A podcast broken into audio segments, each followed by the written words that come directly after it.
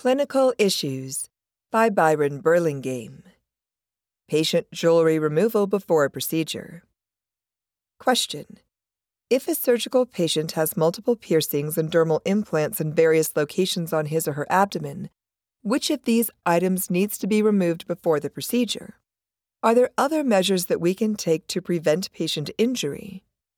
Answer there are multiple factors to consider when deciding whether jewelry must be removed before an operative or other invasive procedure, including the risk of the jewelry being retained and posing an increased risk of infection, or causing constriction related to edema, a pressure injury related to positioning, or burns from the use of electrosurgical devices. Jewelry includes body piercings, bracelets, necklaces, rings, and dermal implants. The first step is to perform an assessment to determine the potential for patient injury. The assessment should include the following six patient specific considerations jewelry composition, jewelry location, surgical site location, patient position, monopolar electrosurgery use, and single use dispersive electrode location. When a procedure is scheduled in advance, the preoperative instruction should include information regarding jewelry removal that applies to the procedure. However, emergent situations may require alternative measures. Consider the following scenario in which a patient presents to the emergency department, ED, with multiple piercings, dermal implants, and other jewelry. A 30 year old male patient visits the ED with complaints of severe pain in his right lower abdomen. After examining the patient, the ED team determines that he requires an emergent laparoscopic appendectomy and places an IV catheter in his left hand. The ED nurse informs the RN circulator during the handover that the patient refuses to remove his jewelry unless absolutely necessary. The jewelry consists of two earrings, two nipple rings, a wedding ring on his left ring finger, a tongue barbell, a Prince Albert style penile piercing, six dermal implants arranged around his umbilicus, and an umbilical barbell. The physician's preference card requests monopolar electrosurgery for the procedure. The patient will be in the supine position, and the RN circulator will place the single use dispersive electrode on his right thigh and prep his abdomen with antiseptic skin prep solution. The anesthesia professional will administer inhalation anesthesia through an endotracheal tube. In this scenario, the patient or a perioperative team member should remove the patient's tongue barbell because of the potential for it to become dislodged during intubation, and the umbilical barbell because it may interfere with the surgeon's ability to make the necessary incisions in the abdomen.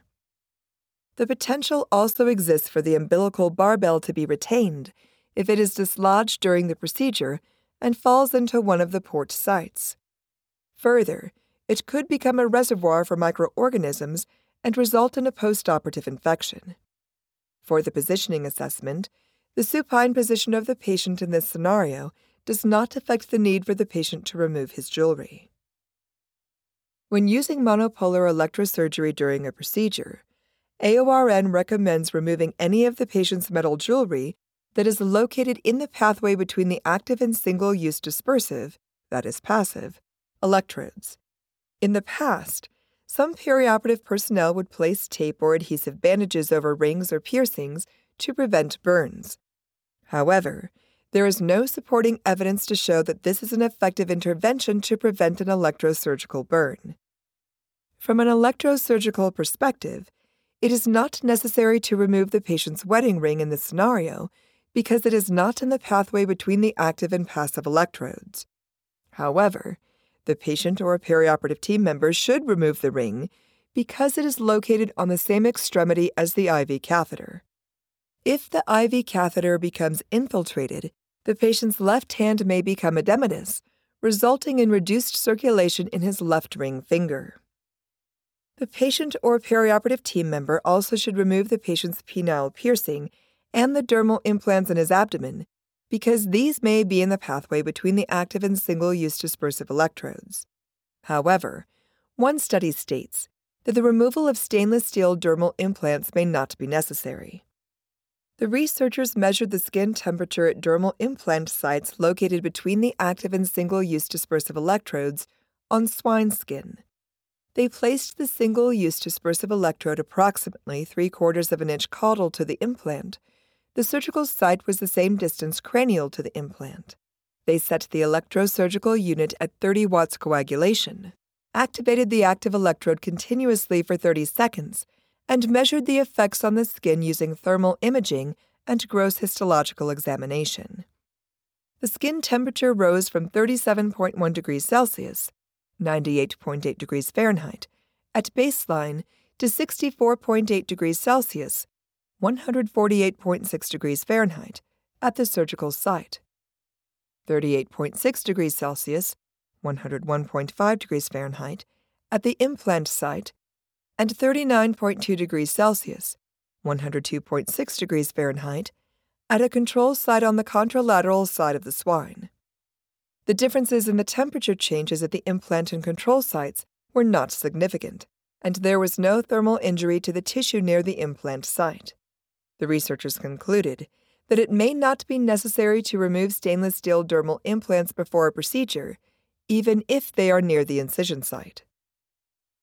Two other expert opinion articles indicate that technological improvements in electrosurgical units have almost eliminated the risk for alternate site burns caused by stray current leaks. An alternative to removing jewelry is to use a different method of cutting and coagulating. For example, bipolar coagulation, ultrasonic scalpel, instead of using traditional monopolar electrosurgery. These methods are considered safe because either the electrical current does not travel through the patient to the dispersive electrode or there is no current used at all. The patient or a perioperative team member should remove jewelry located in the surgical site preparation area because it may interfere with the perioperative staff member's ability to apply antiseptic skin prep solution properly. There is evidence that there is an increase in bacteria on hands when a ring is worn even after personnel perform hand hygiene. Because the presence of jewelry on the hands results in an increase in bacteria on the skin, it seems that this would apply to all jewelry on the skin, regardless of whether the skin is being cleansed during hand hygiene or preoperative surgical skin preparation.